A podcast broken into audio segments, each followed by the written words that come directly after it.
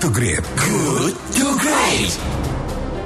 Terima kasih Anda masih bersama kami di Good to Great because good is the enemy of great bersama saya Joel Syafi dan juga Aska Said dan sini saatnya saya mengajak Anda untuk kembali mengikuti sesi diskusi Kelight FM yang kali ini kita akan membahas tema ujian nasional dihapuskan sebagai dampak pandemi corona. Apa pengganti idealnya?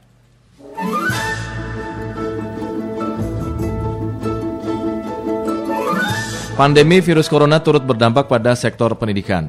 Presiden Joko Widodo membuka tiga opsi pelaksanaan ujian nasional pada tahun ini. Salah satunya meniadakan ujian nasional atau UN. Nah, DPR bersama Kementerian Pendidikan dan Kebudayaan sepakat pelaksanaan ujian nasional atau UN ditiadakan. Hal ini untuk melindungi siswa supaya tidak tertular virus corona. UN SMA dijadwalkan pada 30 Maret sementara untuk SMP pada akhir April. Namun kasus positif virus corona di Indonesia terus meningkat sehingga UN ditiadakan. Nah, Kemendikbud di bawah kepemimpinan Nadiem Makarim mengkaji opsi pelaksanaan ujian sekolah berstandar nasional atau USBN sebagai pengganti UN. Kendati demikian, opsi tersebut hanya akan diambil jika pihak sekolah mampu menyelenggarakan USBN secara online. Karena pada prinsipnya siswa jangan sampai berkumpul secara fisik di gedung-gedung sekolah. Jika USBN online tidak dapat dilakukan, maka opsi terakhir yakni metode kelulusan berdasarkan nilai kumulatif siswa selama belajar di sekolah. Nilai itu tercermin dari nilai rapor. Nah, sahabat Kelait pandemik virus corona ini menjadikan rencana um, Mendikbud Nadiem, Kara, Nadiem Makarim menghapus ujian nasional setelah tahun 2020 harus dipercepat dengan pertimbangan tadi public safety. Lalu pertanyaannya adalah apa sistem evaluasi yang ideal untuk diterapkan menggantikan ujian nasional atau UN? Bagaimana pula kesiapan sekolah-sekolah menerapkan pengganti UN? Apa saja tantangannya? Seperti apa pola pengawasannya? Nah, untuk menjawab pertanyaan-pertanyaan tadi kita akan diskusi dengan narasumber yaitu Pak Indra Karismiaji, uh, Education Consultant dan 21st Century Learning Expert yang sudah terhubung di ujung telepon.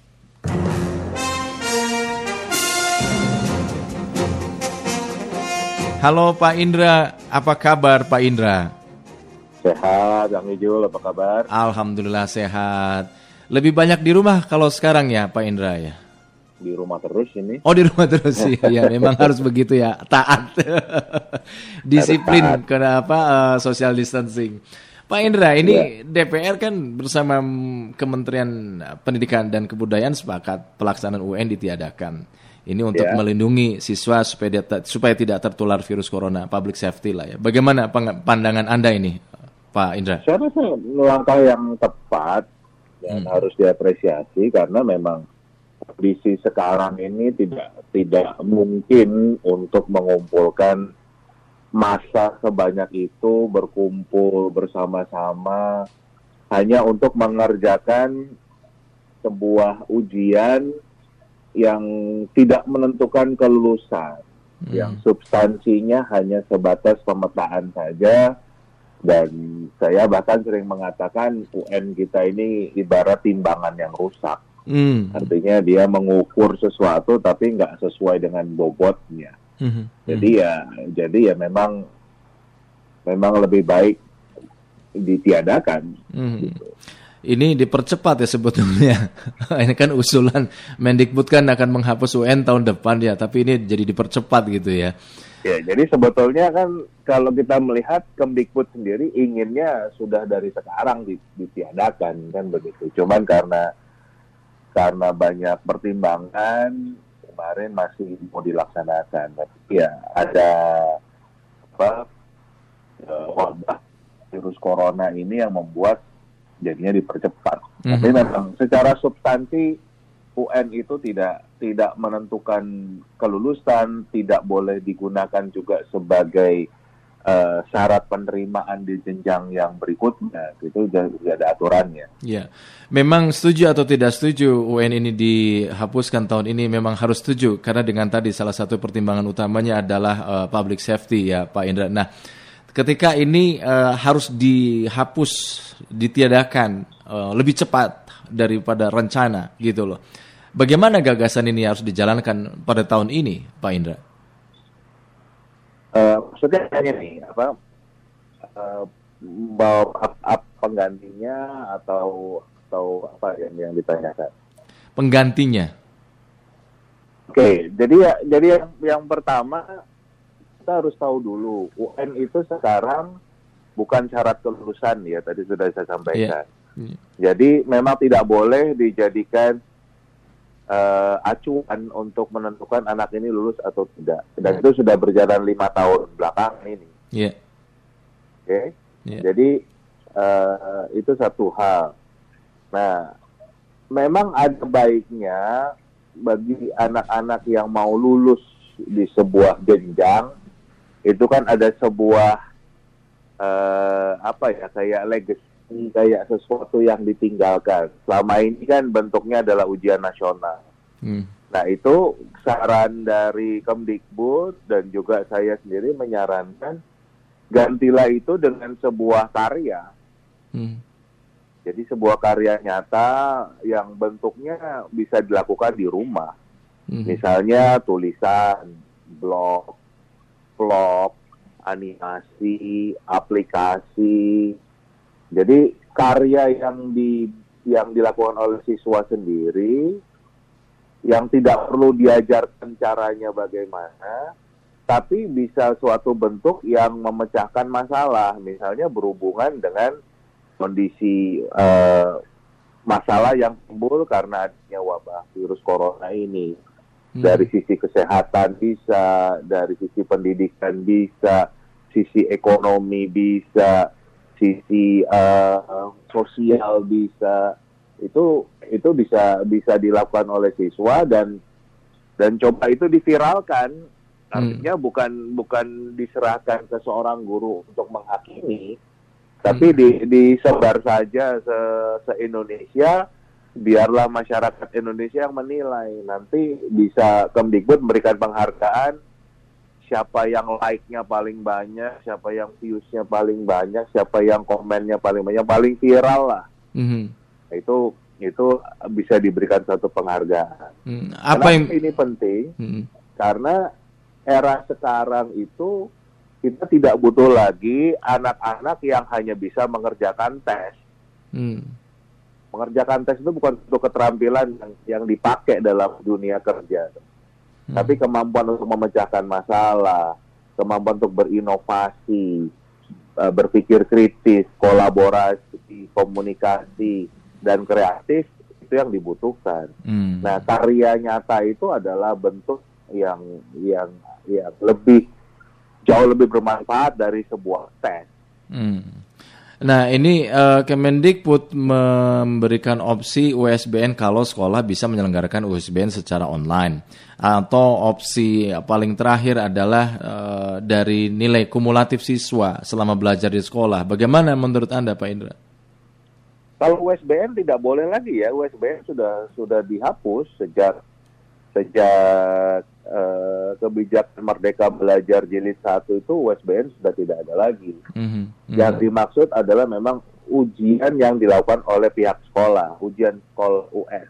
Hmm. Tapi syaratnya memang US-nya tidak boleh dilakukan dengan mengumpulkan siswa. Hmm. Nah, kalau saya melihat kok dari hampir dua minggu berjalan proses belajar daring ini, guru-guru kita, sekolah-sekolah kita belum siap ya, Hmm. untuk untuk mampu melakukan seperti. itu. Karena Kemdikbud sendiri belum siap Iya, iya. untuk bisa membuat membuat sebuah tes yang yang online seperti TOEFL IBT gitu. Mhm. Itu kan sudah sudah sudah basisnya internet, bisa Iya. dilakukan kapan pun di mana pun, tapi ternyata eh, eh, Kemdikbud sendiri mampu. Jadi saya yakin sekolah juga pasti belum mampu. Berarti secara sis- mungkin secara sistem belum siap ya? Belum lah mas. Hmm. Nah, orang orang sekolah kita itu masih jadul bang. Iya, kalau kita bertanya eh, kesiapan sekolah menerapkan pengganti UN, artinya ketika tadi sekarang ini eh, siswa belajar di rumah, eh, pembelajaran dilakukan secara online. Tadi anda katakan guru- guru-guru bagaimana pola, apa pola monitoringnya, pola penilaian dan sebagainya. Terus lalu bagi pertanyaannya ada bagaimana ketika ini belum siap, eh, Pak Indra? Ya itu eh, buat kita ini adalah sebuah cerminan kenapa seluruh dunia mengatakan mutu pendidikan Indonesia salah satu yang terburuk di dunia? Hmm.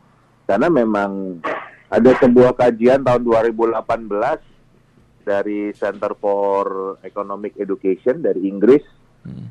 yang eh, kesimpulannya menarik. Mereka mengatakan anak Indonesia siap menghadapi abad 21, tantangan abad 21 di abad 31. Hmm. Jadi kita ketinggalan 100 tahun. 100 tahun dia. Nah, itu dan ini sekarang membuktikan saat negara-negara lain nggak nggak masalah dengan pembelajaran daring, Iya. kita begitu kacaunya. Karena memang selama ini eh, anak-anak kita tidak disiapkan menghadapi tantangan era digital, tidak disiapkan untuk menghadapi tantangan industri 4.0 yang Iya. basisnya digital. Aha. Banyak tokoh-tokoh pendidikan, para pendidik, bahkan orang tua yang anti dengan teknologi Mhm.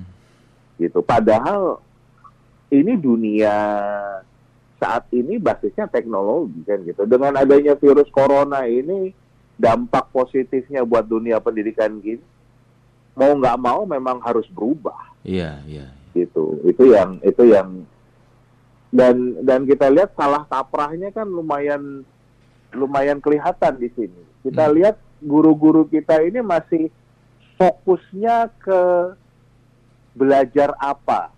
Hmm. Jadi mereka masih memberikan konten, memberikan materi. Mhm. Yang diberikan materi aja. Padahal era sekarang materi itu nggak penting.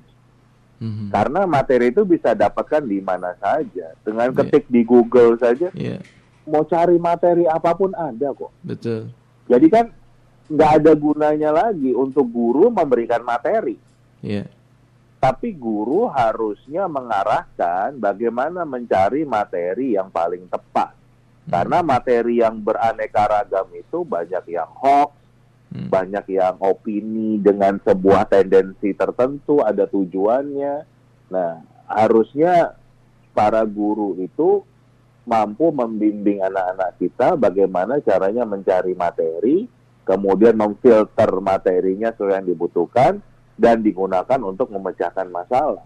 Hmm. Itu era sekarang harusnya pendidikannya ke arah sana. Hmm. Tapi kita lihat ini masih semua materi aja masih masih banyak guru yang yang menggunakan daring ini masih modelnya ceramah, masih wah yang macam-macam lah Iya. modelnya tapi semua intinya adalah konten. Mhm. Para eh, perusahaan-perusahaan apa pendidikan pun masih mendorongnya untuk konten konten konten saja. Konten Hmm. itu udah nggak nggak penting lagi Hmm. gitu. Tapi bagaimana kompetensinya?